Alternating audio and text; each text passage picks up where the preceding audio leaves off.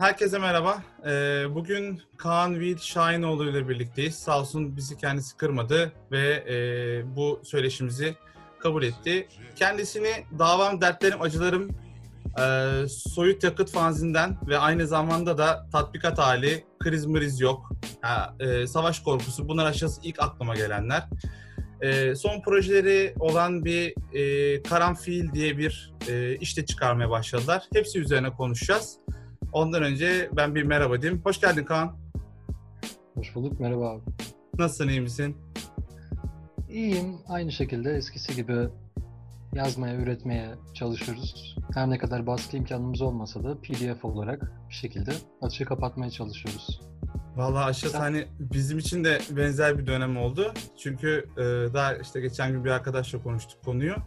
E, hani şey diyor hani bundan sonraki süreç nasıl ilerleyecek? Ya insanlar kağıdı talep ettiği sürece devam edecek. Eğer etmezlerse devam yani böyle bir talepte bulunmazlarsa haliyle fanzinde PDF üzerine ilerleyecek. Yani zaten amaç eğer özgür basın ortaya çıkarmaksa e, PDF olur ondan sonra veya atıyorum matbu kağıt olur. Bir fark yok benim için açıkçası yani bir noktadan sonra. Gerekirse taşa bile yazarız. Aynen. Aynen kardeşim. Açıkçası ben konuya materyalist yaklaşıyorum. Hani her zaman ne olursa olsun bir kağıt olsun, bir basılı ürün olsun. Çünkü hissiyatı farklı oluyor. Tabii ki özgür e, üretim bir yerde işin rengini değiştiriyor ama elle tutmak, e, yazdığın, ürettiğin çalışmayı elinde görmek, insanlara o şekilde ulaştırmak benim için daha farklı bir hissiyat bence ya. Ya şimdi şöyle bir şey, e, yani saklamayacağım. E, durum aslında bakarsan bende çok farklı değil. Mesela atıyorum e, bir kitapta mesela bile, e, mesela şu aralar mesela çok e, beğendiğim kitaplarım var ama hani tabii hala PDF üzerine okumak zorunda kalıyorum. Ben normalde kitapları e, bildiğim böyle bir not kağıdına çeviririm. Hani altını çizerim, yanlarına notlar alırım. Sürekli böyle ilerlerim çalışırken. E, çünkü hani yani böyle çok arkama yaslanıp okuduğum kitap azdır yani. Hep böyle çizerek, şey yaparak, alıntılar yaparak ilerlerim. E, şimdi mesela PDF'de böyle bir şansın yok. Ne yaptım? Mesela atıyorum e, boş bir fanzin düşün. E, öyle bir tane deftercik yaptım kendime. Oraya sürekli e, hani yazıyorum ama bir baktım e, aslına bakarsan daha iyi oluyor. Çünkü neden? Bir şeyin altını çizmekle onu tekrardan kurgulayıp yazmak arasında çok daha büyük bir fark var. Ondan dolayı hani e, normalde ben de matbu evrakçıyım. Mesela e, bu yayını yapmadan önce ben gittim şey yaptım. Karanfilleri mesela hepsi çıktısını aldım mesela. Ondan sonra ha sorsam bu, bu şekilde okuyacağım. Ayrı konu PDF'den okuyacağım yani. Ondan sonra kağıt varsa amenna. Yani yoksa mecbur. Yani yapacak bir şey yok. Şimdi e, birkaç sorum var sana. Şöyle 2015 yılında Lafi Güzel fanzinle aslına bakarsan hani ilk fanzini çıkarttın. Ee, daha sonra da e, hani çeşitli işlerle devam ettin. Zaten biraz önce saydım. Ee, peki bir sorun var sana. Hani edebiyat alanında genelde çeşitli mecralarda insanlar üretim yapıyorlar. Dergilerde olsun, yayın evleri aracılığıyla olsun. Sen neden fanzin üzerinden ilerliyorsun? Klişe bir soru bizim için ama e, genelde merak ettiğim bir soru. Benim de en çok hazırlık yaptığım ama en çok korktuğum soru bu. Mesela ortaya bağımsız, özgür bir şekilde bir şeyler katmak. Fanzin dediğimiz olguda ya, kısıtlanma yok işte özgürsün. Çok affedersin bok resmi koysan kimse bir şey demeyecek. Aynen. Ki sen daha iyi biliyorsun hani daha çok çeşit e, görme imkanın var orada. YKY bile Nazım Hikmet'in şiirlerine sansür uyguluyor. Tabii. Nazım Hikmet yani dünya şairi. Ben mesela senin yazılarına baktığımda ilk mesela çıkışlar biraz daha mesela politik yani şöyle diyeyim e, biraz daha siyasal işlerdi. E, daha sonradan metin yapını başka bir noktaya doğru kaydırdın açıkçası. Hani biraz daha mesela atıyorum duygusal metinler. Mesela ben şimdi bir Karanfil'deki son çıkardığın işe baktım. Hani kapak böyle e, daha farklı beklenti olurken içeriğine baktığımda hani romantik bir iş vardı yani anlatabildim mi? Ondan dolayı da ya o romantizm aslına bakarsan sende her zaman var. Ama şöyle bir şey eskiden e, bir dava üzerinden ilerliyorken e, şimdi ise biraz daha hani romantik bu yoğunluktan, kalabalıktan kaçmak isteyen, uzaklaşmak isteyen bir metne sahipsin. Yani bu senin kendi hayattaki değişimin mi? Ya yoksa ya zaten ben böyle bir şey yazmayı düşünüyordum. Yavaş yavaş buraya doğru gittim mi? E, meşhur bir söz var ya değişmeyen tek şey değişimin kendisidir. Aynen. Kendi şiire bakış açım hani herkesin sanatı farklıdır sonuçta. Bir burjuvazi sanatı vardır, bir işte proletarya sanatı vardır, alt sınıf işte en iyi örneklerinden birisi Hasan Hüseyin Korkmaz gibi. Benim e, yapmak istediğim şey şiirime her şeyi sığdırmak çünkü herkesi karşılamak isteyen bir şiir yazıyorum. Herkesi tatmin etmek isteyen değil ama herkesin okuyabileceği bir şiiri yazıyorum. Hiç yoktansa bunun için çabalıyorum. Bir dönem böyle çok imgeleri düşmüştüm. Çok işte böyle ekstrem şeyler yazıyordum. Ya, Ray Fanzine mesela okuduğum iş çok daha saklı katmanlı bir işti. Hani Ray Fanzine verdiğin yazı mesela. Ee, bu tür yayınlarında ise mesela burada da savaş korkusu var. Ee, mesela bu işler biraz daha yalın okunan şiirler bunlar. Mesela o Ray Fanzine'deki gibi şiirleri kimi zaman ben bile ikinci okuduğumda aynı anlamı, aynı anlatımı çıkartamayabiliyorum. İmgelere farklı anlamlar yükleyebiliyorken anlatmak istediğim şey orada riske giriyor. Yani aynı şeyi farklı kelimelerle, farklı biçimlerle de anlatabiliyorum. 2016 yılındaydı yanlış hatırlamıyorsam veya 2017. Hüseyin Atlansoy ile oturduk. Yanımızda Halil Hoca vardı, Halil Ünal. Konuşuyoruz. Hüseyin Hoca dedi ki Hüseyin Atlansoy, aynayı, ayna kelimesini kullanmadan anlatabiliyorsan olmuşsundur demişti. Yani ben bunu şöyle yorumladım kendi içimde. Bir şeyi tek bir kelimeyle anlatmaya lüzum yok. Yani genelde insan üstüne, insanın e, hissedebileceği şeyler üstüne öfke, sevgi gibi temel konular üstüne yazmaya çalışıyorum. Çeşitlilik de aslında bu yüzden. Her şey bir şiirdir. Yani termodinamiğin bile bir şiiri olabilir. Bu benim şiire duygusal yaklaşımım ama akılcı bir bakışla hani materyal bir bakışla kesinlikle şiir bir araçtır. Hani şöyle düşünelim. İnsanların arabaları var. Dünya para veriyorlar arabalara ve kimi insanlar arabalarının çocuklarından daha çok özen gösteriyor. İşte her gün yıkıyor. Kapı kollarını temizleyen adam gördüm. Ve araç olmaktan çıkarmaz. Arabayla arada duygusal bir bağ olması onun araç olduğu gerçeğini değiştirmez. Aynen. Bir arkadaşım var mesela benim. Ee, Birçok kişinin aslına bakarsan tanıdığı birisi. Böyle şey, e, dört tane kapı kolunu kontrol etmeden mesela arabayı asla terk etmez yani. Ya normalde o senin dışarıda bıraktığın bir e, eşyan aslına bakarsan ama o kadar mesela bir bütünlük kurabiliyorsun ki ya dört tane kapı kolunu normalde tek bir tane şeyden kilitliyor böyle ama hepsini kontrol etmeden de bırakmıyor arabayı yani. Ee, peki okuduğun şairler, yazarlardan biraz bahseder misin? Hani genel olarak kendini hangi metinlerle veya atıyorum hangi şairlerle, yazarlarla besliyorsun? En alakasız şeyleri bile okumaya çalışıyorum. Çünkü dediğim gibi az önce dediğim gibi termodinamiğin bile bir şiiri olabilir. Her şeyden bir şey kapmaya, herkesten bir şey e, öğrenmeye çalışıyorum özellikle genç arkadaşlar gibi Nazım Hikmet. Nazım'ın yeri çoğu kişi de bambaşka bizim memlekette. Zaten Lafı Güzaf'ın kapağı da oydu zaten. İlk onunla başlıyordu. Hatta o kapağı kuşa kağıda basmıştık. Benim Aynen. içim gitti ona. o zaman Bilecik'teydin değil mi? Hani orada basmıştın sen.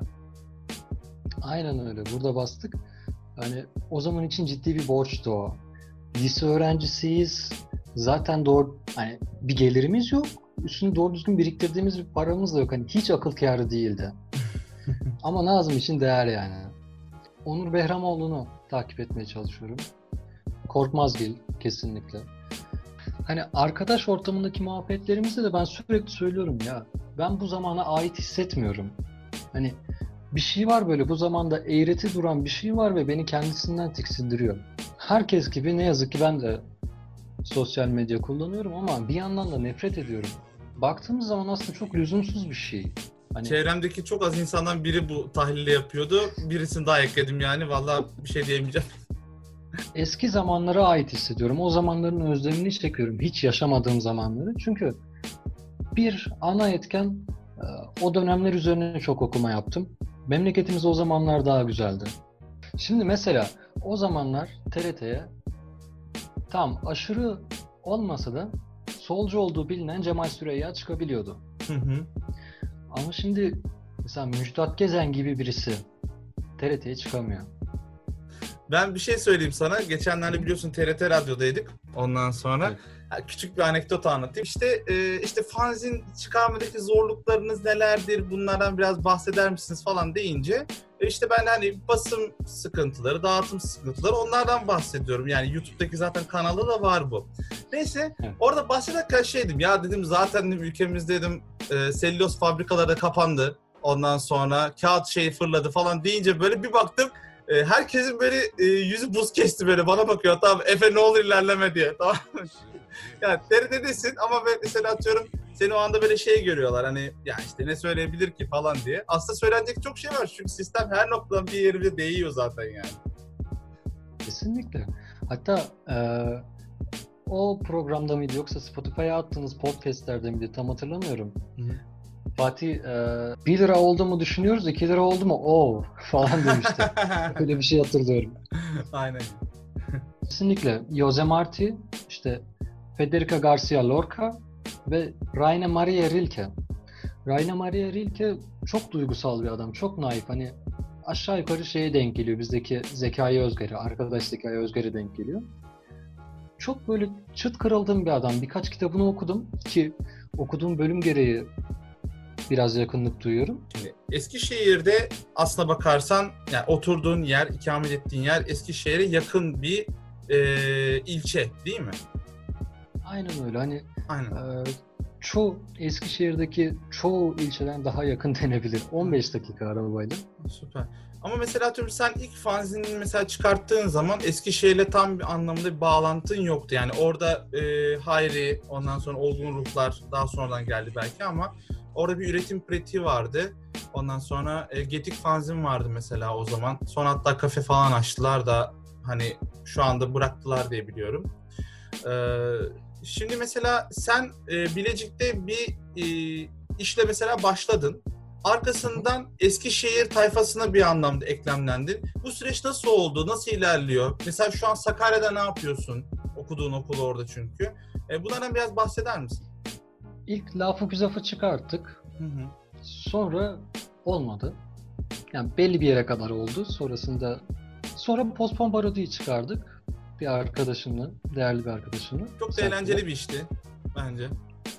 Benim için de ama çok amatördü. Gerçi amatörlüğü onun eğlencesini vermişti Yani. o zaman. Ben Eskişehir'e gittim. Bakıyorum işte nerelerde kitap kafe var falan. Google Maps'ten böyle. Camdan bir yer böyle. Açtım kapıyı. Dedim abi merhaba. Merhaba kardeşim dedi. Dedim biz fanzin bırakacaktık ama bırakabilir miyiz dedim. Yok siktir git dedi. Tahmin et bunu diyen adam kim? Tabii ki ayrı. Bunu kesin ayrı der Tabii abi. ki. Ondan sonra kaç yıl hatırlamıyorum beraber çalıştık. 3 yıl mı 4 yıl mı? Neden bilmiyorum. İlk tanıştığımızda Fevzi bana böyle bir kıl olmuş gibi davranıyordu. Keza Bence- Can da. Geçen gün zaten canlı yayındaydı. Hala kıl gibi davranıyor aslında yani. Ya ara sıra böyle hani ya öğrenci evindeyim, ders çalışıyorum veya işte normal evde vakit geçiriyorum. Arıyor böyle. Efendim diyorum. Ne yapıyorsun diyor. İyiyim sen ne yapıyorsun diyorum. Hani bir e, konu yok, bir şey yok. Hiç öyle rahatsız edeyim diye aradım deyip kapatıyor. Ve fanzin bıraktığın yer Hayri'nin ilk açtığı kafe miydi? Edebi kafe miydi? Aynen orası. Değil mi? Ha. Oradaki faaliyetler bir dönem nasıl gitti? Şu an nasıl devam ediyor? Eskişehir'de bir dönem ekip olarak canavar gibi işler yapıyorduk. Gerçekten çok güzeldi. Ben tekelleşmeye karşıyım yani esasında. Hayri abiyle de konuştum bunu zamanında. Eskişehir'de bir böyle grup gibi de değil ama arada bir toplanalım böyle. Hem kaynaşma olsun. Kim ne yapıyor görelim. Sizin şu an şu an yapıyor musunuz hatırlamıyorum. Biz ayda bir toplantı günü- yapıyoruz. Yani ayda bir e, her ayın son pazar gününde Tilki Sanat'ta toplanıyorduk. Tabii şu anda toplanamıyoruz. Yani. Ee, Cumartesi günleri buluşuyordunuz bir dönem. Her cumartesi. Tabii tabii tabii. Yani o zaman e, yani herkes çok daha müsaitti. Hayat koşturması bu kadar değildi. E, her cumartesi toplanıyorduk. Çünkü her cumartesi fanzin basıyorduk. Rafları beslemek e, için koşturuyorduk. Ondan dolayı cumartesimiz öyle yoğundu ama artık ayda bir kere düştü. Çünkü yani mesela atıyorum benim kendi yaşam yoğunluğum arttı. E, çalışan arkadaşlar var. Onlar hani zaten hafta içi çalışıyorlar. Cumartesi de çalışıyorlar. E pazar insanlar tabii kendilerine bir şekilde e, zaman ayırmak istiyor. Yani bir, bir bakım aslında bakarsan büyüyoruz yani. Ondan sonra e, haliyle bu hayat koşturması bizi bir noktada e, törpülüyor. Ondan dolayı zamanımızı törpülüyor. Biz de ona uyum sağlamaya çalışıyoruz. Bir isim altında, bir katı koşullar altında olmasın dedim. Hayri abi de sıcak baktı. Yapalım dedi. Bir girişimde bulunduk gibi bir şey oldu. Devamı gelmedi. Ama Eskişehir'deki üretim iyi keza. Bağlar kuvvetli. Çok fazla fanzin gidiyor ve oradaki kafeler de gerçekten çok sağ olsunlar destek çıkıyorlar. Sakarya'daysa durum Selik fanzin vardı. Hı hı. Bizim Yavuz, Melih ve Semih diye arkadaşlarımız üçü çok güzel bir çalışma yapmışlardı. Gerçekten takdir ettiğim bir işti ama onlar sonradan dergiye dönme kararı aldı falan. Ee, Sonra Fevzi geldi Sakarya'ya geçen yıl. Bir öyle hafta sonu ziyaret için. Dedim Semih ile tanıştırayım. Hani onlar e, bir birbirlerinin işlerini görsünler. Sonradan aklıma geldi. Semih Almanya'ya gitti bu yıl. Melih'le buluşturayım dedim. O iş askıya girdi falan. Fevzi geldi. iki gün köz köz oturduk döndü. Sakarya'da Eskişehir'e nazaran hatta çoğu yere nazaran çok düşük bir e, fanzin konusunda üretim var. Bir tane e, iyi bir fanzin rafı e, düzenlemiştin. Arkasından zannedersen bir mekan daha vardı. Yanlış mı hatırlıyorum? Yok hep ikisi de bir mekanın içindeydi abi. Ha, Çok da okey. güzel. okey. North E, South'ta. E, peki şöyle bir şey hani normalde bu galiba geçen sene çok biraz daha yoğun gidiyordu. Ama Evet. ilerleyen süreç içerisinde raflarla ilgili ilgi alaka aslına bakarsan bir daha biz fotoğraf görmedik. Yani nedendir bu? Yani artık orada ilgi yok mu? Yani veya bırakılmıyor mu? Okunmuyor mu? Ya fanzinler güzel gidiyordu ama sahafların durumunu hepimiz biliyoruz. Adamlar battı abi. O yüzden Ha, birkaç yerle konuştum. Onlar da kabul etmedi. ha. Öyle karman çorman bir iş oldu ama o dönem kurduğumuz kurduktan bir hafta sonra iki hafta sonra çok güzeldi gerçekten. Fanzin çok bireysel bir şey. Haliyle bireylerle bir araya gelindiği zaman başka bireyleri de içine katabileceğini düşündüğüm bir olay. Ondan dolayı mesela atıyorum Eskişehir'le belki Sakarya arasındaki fark budur. Eskişehir'e daha birleşik bir yapı var. Ee, mesela atıyorum biriniz işte şiirini al gel yapıyor. Diğeriniz başka bir fanzin toplantısı yapıyor. Orada mesela birbirinizin işlerine iştirak ediyorsunuz. Ve oradaki toplam aslına bakarsan yeni bir fanzin alanı da doğuruyor. Ama mesela Sakarya'da böyle bir iş yapılmadı. Yani yapılamadı bilmiyorum. Belki de mevcut yerin, e, insanların, e, lojistik alanın belki sıkıntısıdır. Ama yapılmadı. Yapılmadığından dolayı da sanki hani orası biraz bir sönük kaldı gibi oldu. Elden ta- dağıtmayı denedik. Kampüs içinde sıkıntı çıkardılar. İşte şehir içinde belli başlı sıkıntılar oldu tahmin edebileceğin gibi. Mekanlarla görüştük. Adam şey dedi ya, protesto manifesto mu ne bu dedi. Haydi gel başla. Dedim biz kokain kaçırıyoruz. Burada da fiyat listesi var. Kovdu. Sonra kovdu. Hani sen orada mavra geçiyorken bile var ya hani adam bunu ciddiye almaması mümkün değil. Yani öyle burada biz fiyat listesini çıkartıyoruz falan dediğini anlaydı ben. Adam hani gerçekten bununla alakalı bir şey olduğunu düşünüyordur yani. Öyle bir halim tavrım var. Onu yumuşatmak için biraz bıyık bıraktım. Şöyle yapıyorum. Senin pencerenden bakıldığı zaman fanzin nedir? Neden diğer yayınları tercih etmiyorsun da bu yayın üzerine ilerliyorsun? Fanzin aslında benim için bir alıştırma sahası, bir fitness salonu muamelesi görmüyor. Rahat olabileceğim bir yer diye hissediyorum. Ee, içimdekiler tercüman olmuş oldu. Ama ben de biraz kendimi açayım.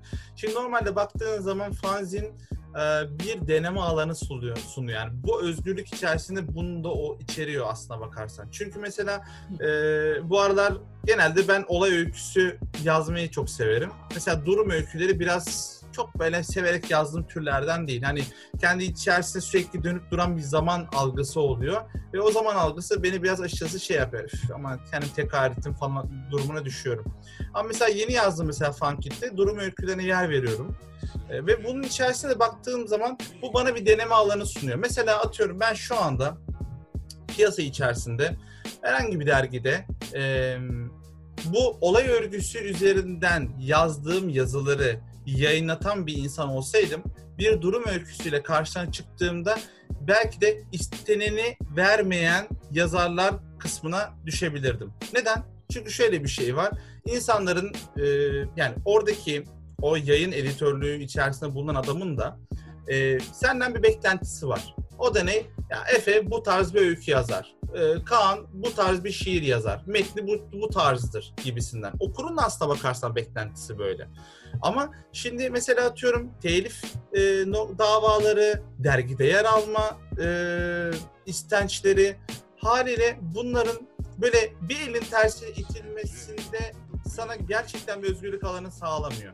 Çünkü e, bir noktada sen ne kadar satılıyorsun, hangi dergide yer alıyorsun, ondan sonra kimin hangi sayfasında, kaçıncı sayfasında yer alıyorsun, bunlar bile önem kazandı. Senin yarıştırıldığın bir noktada deneme lüksü e, yazarlar genel olarak deneme e, ihtiyacı hissetmezler. Ezberini yaparlar. Hani ezber biçimde biz tutturduk ha, gidelim böyle hiç kasma yorma ki hani bugün normalde bildiği, bildiğimiz e, şairlerde mesela bile e, bu alandan dışarı çıkmayayım aman boş ver. Onlar da oturttukları bazı kalıplardan ayrılmıyorlar. İşte fanzin tam da bu noktada yarışmıyor.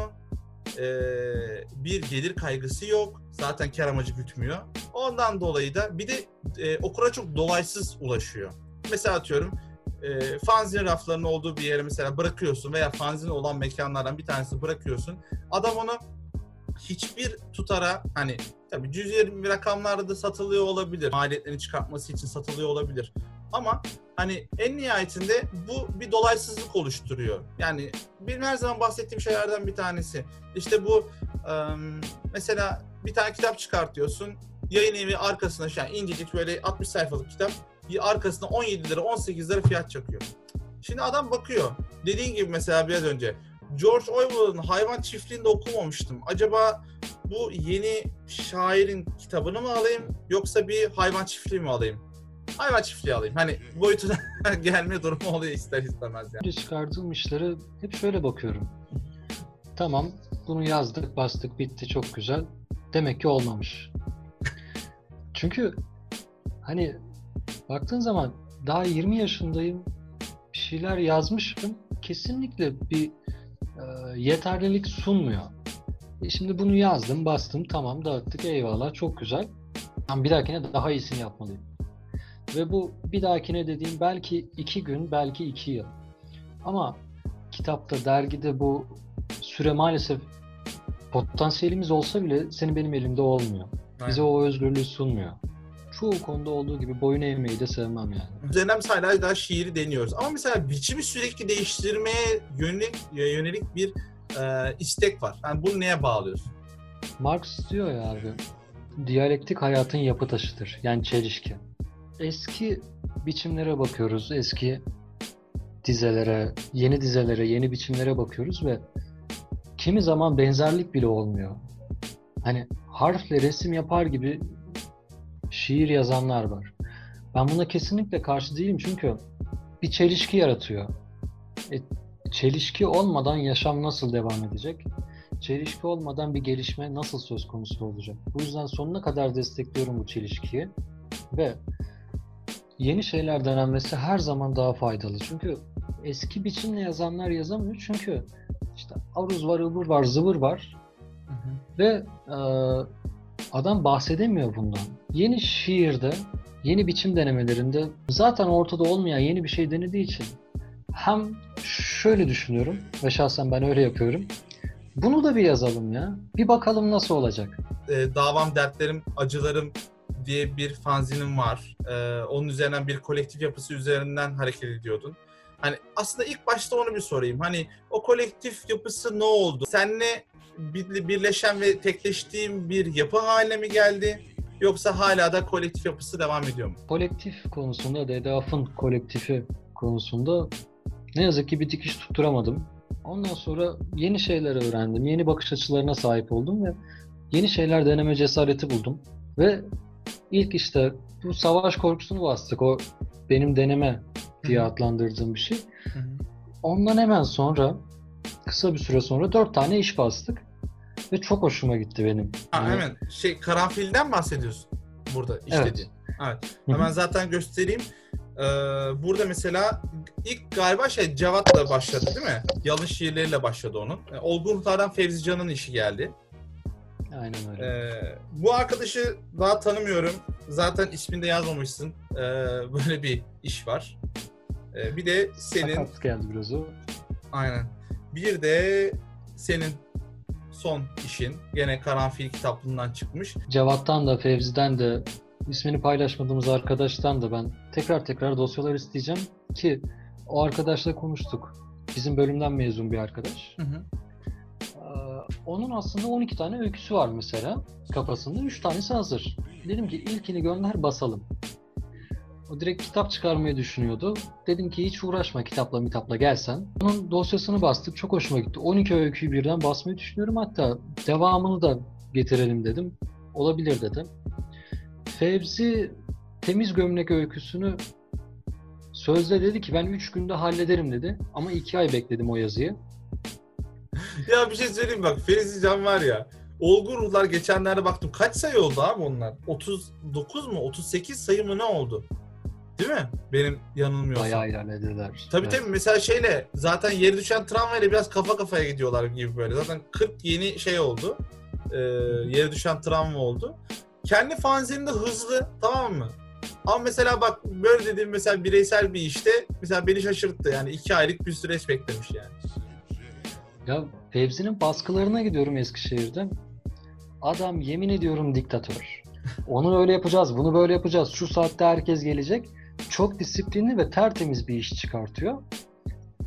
Kendi istediği ve e, Olgun Ruhlar ekibiyle mükemmel işler çıkartıyor. Temiz, böyle e, elle tutulur güzel işler. Ama Fevzi'den bir şey istediğimiz zaman abi ölme eşeğim ölme. E, Bu karanfilin biçimi üzerinden de biraz bilgilendirir misin? Normalde bu toplamda 12 sayfalık bir iş. Yani kapağıyla her şeyle 12 sayfa. Ee, peki merak ettiğim şu. Normalde bu minvalde mi gidecek? Mesela atıyorum uzun bir öykü geldi mesela 30 sayfalık. Bunu karanfilde e, basar mısın mesela? Basarım ama e, o arkadaşın öyküsüne yaptığımız gibi parça parça ayırıp da sırayla zaman içinde basarım. Bir anda tüketilip bitmesin istiyorum. Bir beklenti yaratsın. Hani eskiden bu ertesi yarın muhabbeti vardı. Aynen. O duyguyu yakalamak istiyorum birincisi. İkincisi bir süreklilik olsun istiyorum. Yazmaktan, yayınlamaktan, arkadaşlarımın şiirlerini yayınlamaktan çok az alıyorum. Ee, keyifli bir süreç oluyor benim için. Hazırlaması, işte yeniden okuması. Mesela Cevat Galip'in dosyasını ben aşağı yukarı bir 20-30 defa sıfırdan okudum, okudum, okudum tekrar. Ama bununla sınırlı kalmasın istiyorum. Mesela o hükümet haklıdır anıtı şeyi, öyküsü. O arkadaşın yazıları daha önce hiç yayınlanmamış. Kimseye de okutmamış.